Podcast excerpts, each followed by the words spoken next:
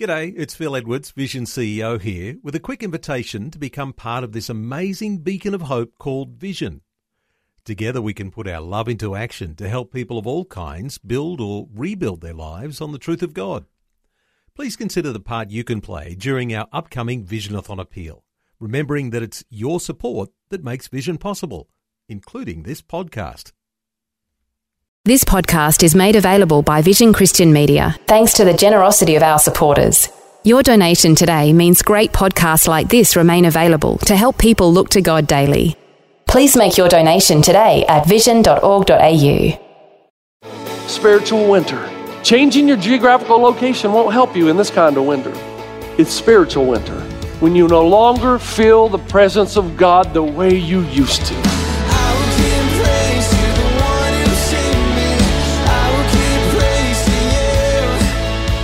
Hello, and welcome to Today with Jeff Vines.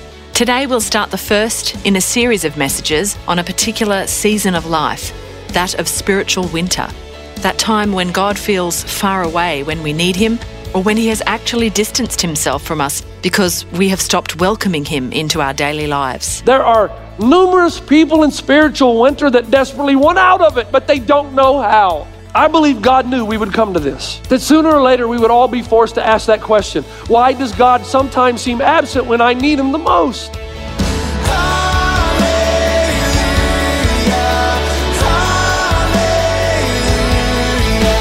This is Today with Jeff Vines.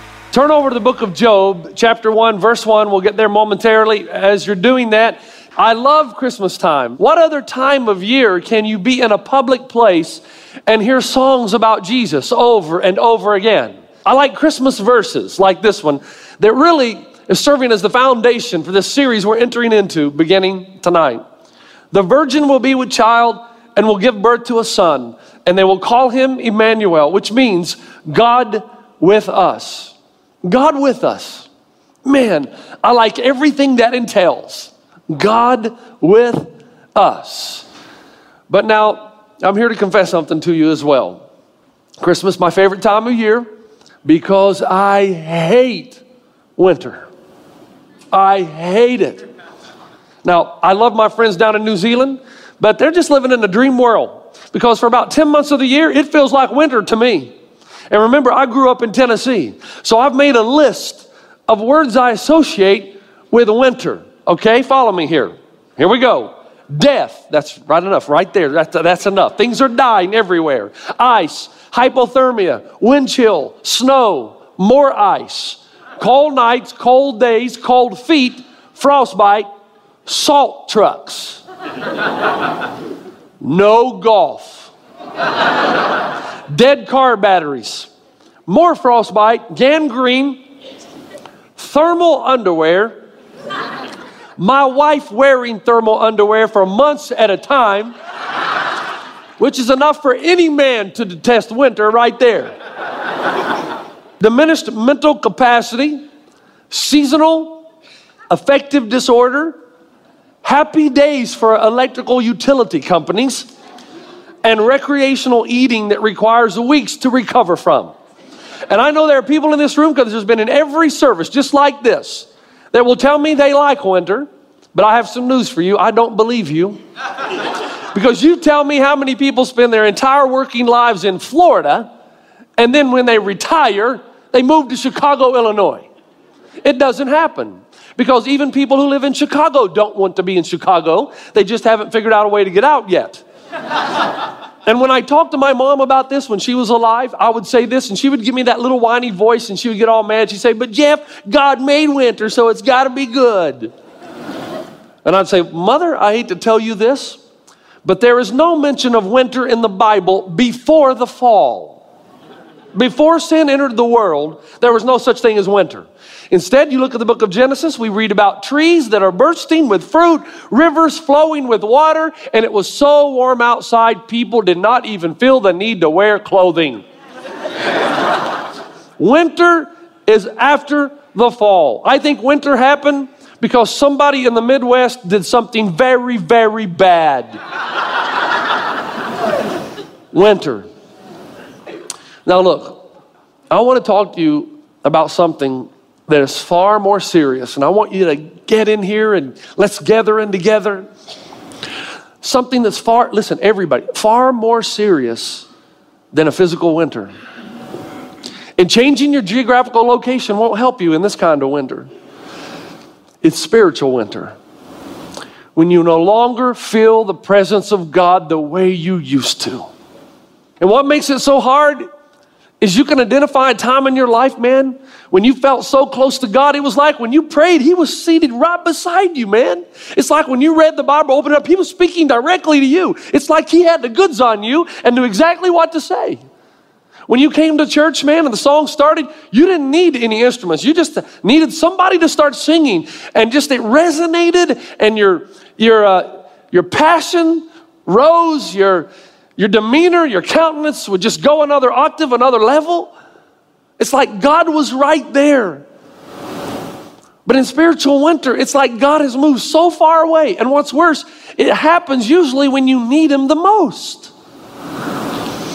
When I was down in Savannah, Georgia, ministering those two years before God led me to the promised land here in Southern California, there was a lady, a young lady, outstanding, talented, beautiful, astonishing young woman. All the guys would give anything to date this girl. What was so impressive about her is her relationship with God could best be descri- described by the word just depth. A great devotional life, a great prayer life. Early in the morning, before the offices would open, you would find her walking across the lake, walking around the lake. She wasn't that good. She wasn't walking across, walking around the lake. And just moving her lips, you think, what, she's lost her mind? No, no, she's conversing, she's talking to God. Sometimes it was so deep you wondered if God was talking back. And then she was diagnosed with cancer. The time went by, and I'll never forget her coming into my office, and this is what she said. Now, it's not word for word. I've tried to put it down as best I could remember. I mean, her passion was for purity. She wanted to be a pure woman of God. And that was only outdone by her passion for God and intimacy and relationship. But she walked into the office and she said, Jeff, I can fight the cancer. But what I can deal with is the absence of God. Where is he? It's like when I need him the most right now, I can't find him. You talk about his prevailing presence, Jeff. Well, I don't have it. And I could deal with the disease, but I can't deal with this. Can you please help me? And I quote, she said, I feel like I'm in deep spiritual winter, and this winter is never, ever going to end. Now, before you would judge her, think of the words of C.S. Lewis. Arguably, had one of the greatest relationships, in depth intimacy with God, probably than any other man who ever lived, other than the Apostle Paul. And C.S. Lewis, after his wife died, now remember, this is the guy who said that when you pray, you ought to bring before God what is in you, not what ought to be in you. In other words, tell the truth to God. Say what's on your mind, don't fake it. When his wife died, he didn't fake it. And this is what he wrote He said, Where is God? Go to him when your need is desperate when all other help is in vain. And what do you find? A door slammed in your face, and the sound of a bolting and double bolting on the inside. And after that, silence. Spiritual winter. This whole thing about spiritual winter reminds me of Martin Handford's book entitled, Where's Waldo? It sold over 40 million copies. At first, he just wanted to draw crowd scenes. That's all he wanted to do. But he noticed kids wanted to try to find their heroes in all the photos and the busyness of the crowds. Enter Waldo, a geeky looking glass wearing nerd wearing a goofy hat. And the whole idea of the book is in the early pages, on the initial pages, Waldo's presence is obvious. You can find him because he's so distinctive. It's easy to contrast Waldo from everything else. But then you move through the book, and in the middle pages, Waldo is hidden. But you can still find him because the other occupants on the page it's like giants or sea monsters. So again, Waldo stands out. But by the end of the book, it's Waldus absconditus, the Waldo who hides himself. and the worst thing about spiritual winter is what theologians call theos absconditus, That's the God who hides himself. You just can't feel his presence. You reach down for warmth, but you just feel cold. And you can't put your finger on it, but you keep asking, what changed? I was in spiritual summer. God was right beside me. I felt his presence. When I read the Bible, I felt His Word. He spoke directly to me. No matter what I was involved in, I felt God was right there. In fact, sometimes chill bumps would run up and down my spine. It was like God was so close. Do you know the phrase, it is better to have loved and lost than never to have loved before? I don't think that's true of God. Man, if you've ever loved God and you've walked in intimacy and there's been depth of relationship and then you go into spiritual winter, there is nothing worse than that. Especially when you cry out and you say, God, why are you hiding? And especially in times that you need Him the most. Now, it's not always like that, but I promise you, chances are that a large majority of the people in this room and listening down in New Zealand or watching down in Australia, wherever, I can tell you, there are numerous people in spiritual winter that desperately want out of it, but they don't know how. This is Today with Jeff Vines. The message is called Season of Life, Winter. And the winter Pastor Jeff is talking about is in the spiritual sense, when God feels far from us. I believe God knew we would come to this. That sooner or later we would all be forced to ask that question Why does God sometimes seem absent when I need Him the most? Why is He Theos absconditus, the God who hides Himself? And why do the seasons of spiritual life change? Why can't God just always give us summertime? When we feel His presence, it's, and it's overwhelming. Now, listen, I believe that God knew you would ask, that spiritual winter would come to all, no one's immune. So He provided a special story of someone who experienced the deepest spiritual winter possible, and his name is Job.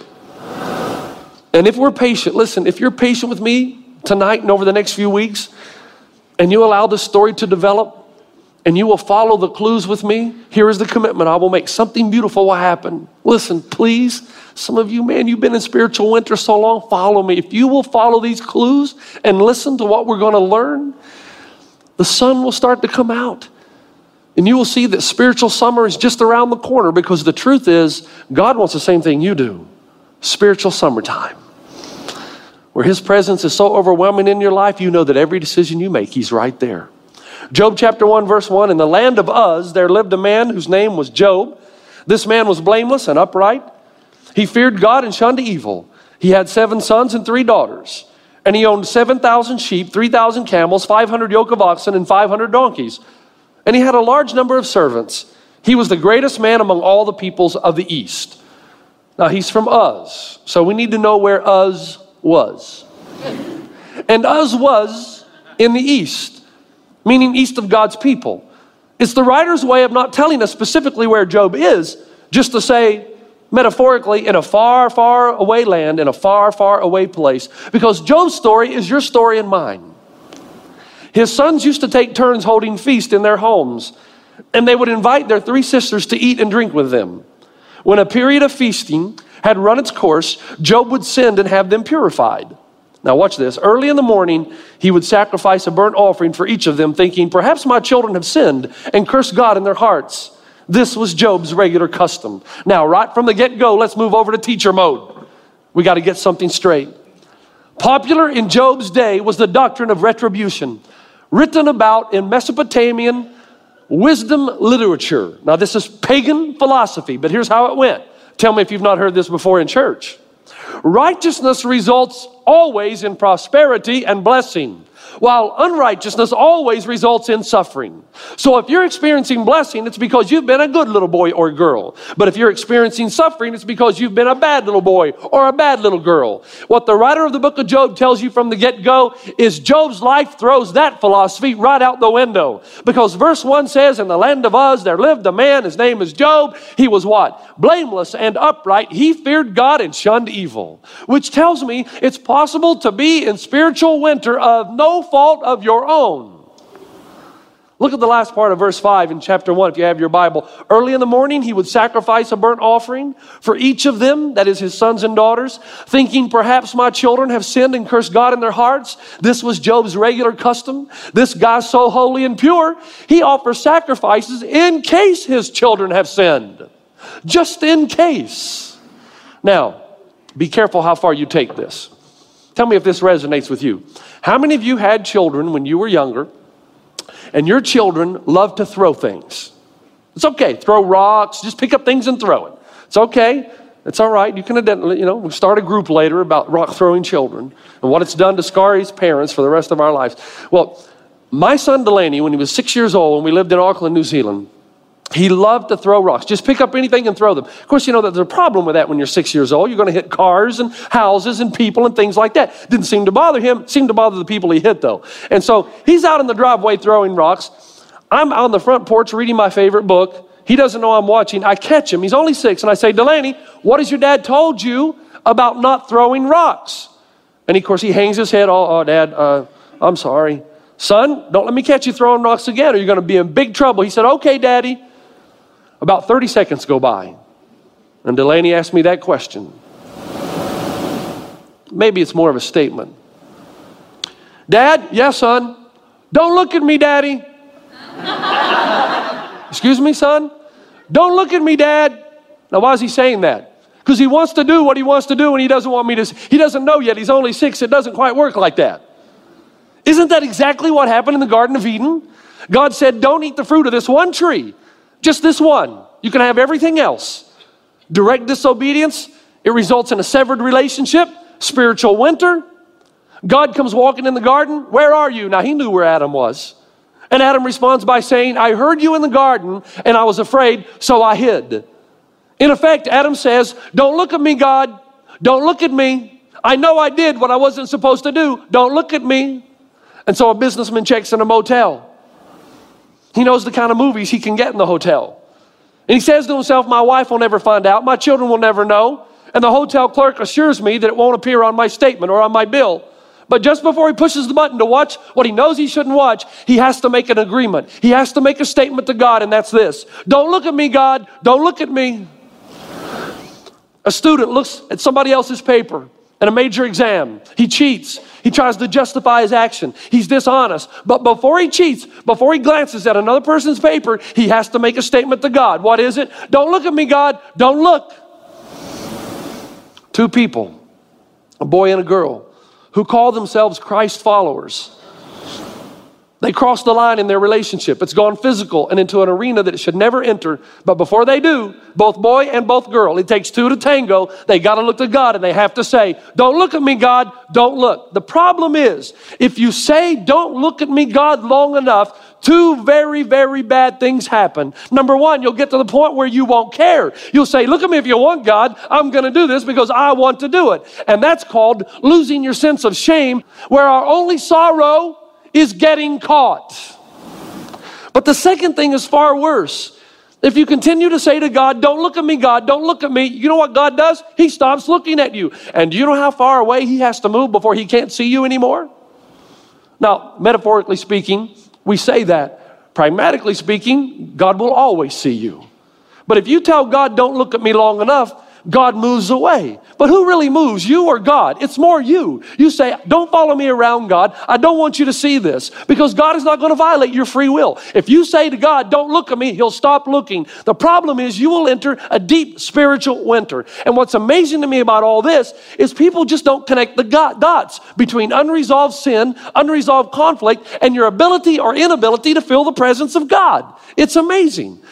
I want to go my own way. God cramps my style. Those ethics are old school. Don't follow me around, God. You're not going to like what you see. Don't look at me, God. Don't look at me. Now, listen, I've said it once. Let me say it again.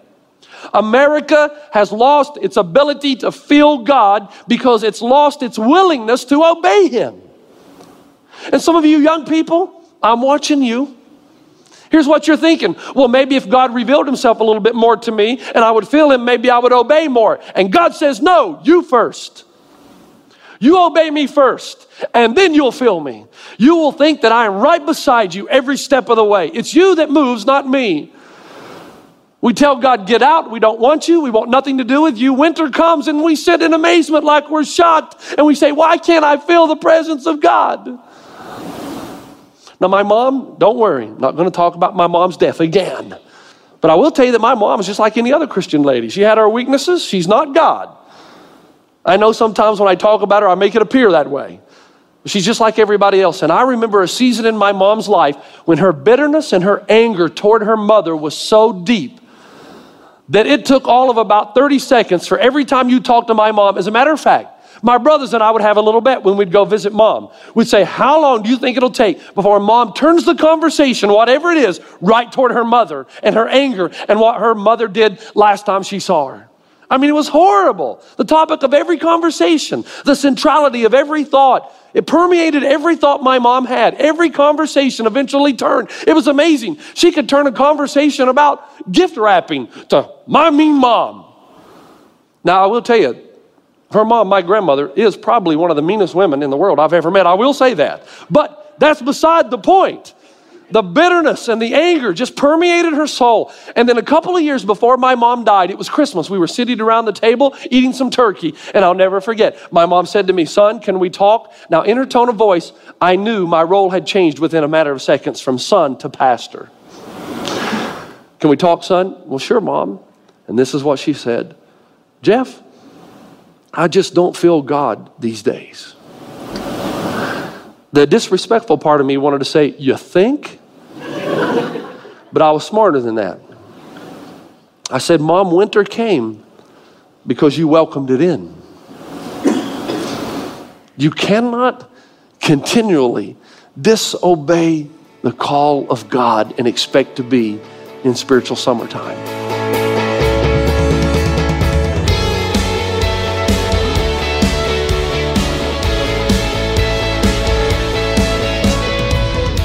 Thank you for joining us on Today with Jeff Vines. We'll have to leave it there for today, but we'll pick up where we left off next time, looking at a particular spiritual season, that of winter. We tell God, get out, we don't want you, we want nothing to do with you. Winter comes and we sit in amazement like we're shocked and we say, why can't I feel the presence of God?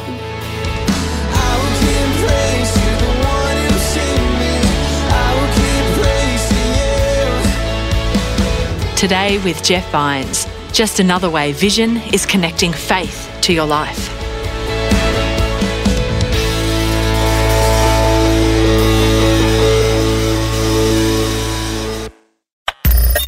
Thanks for taking time to listen to this audio on demand from Vision Christian Media. To find out more about us, go to vision.org.au.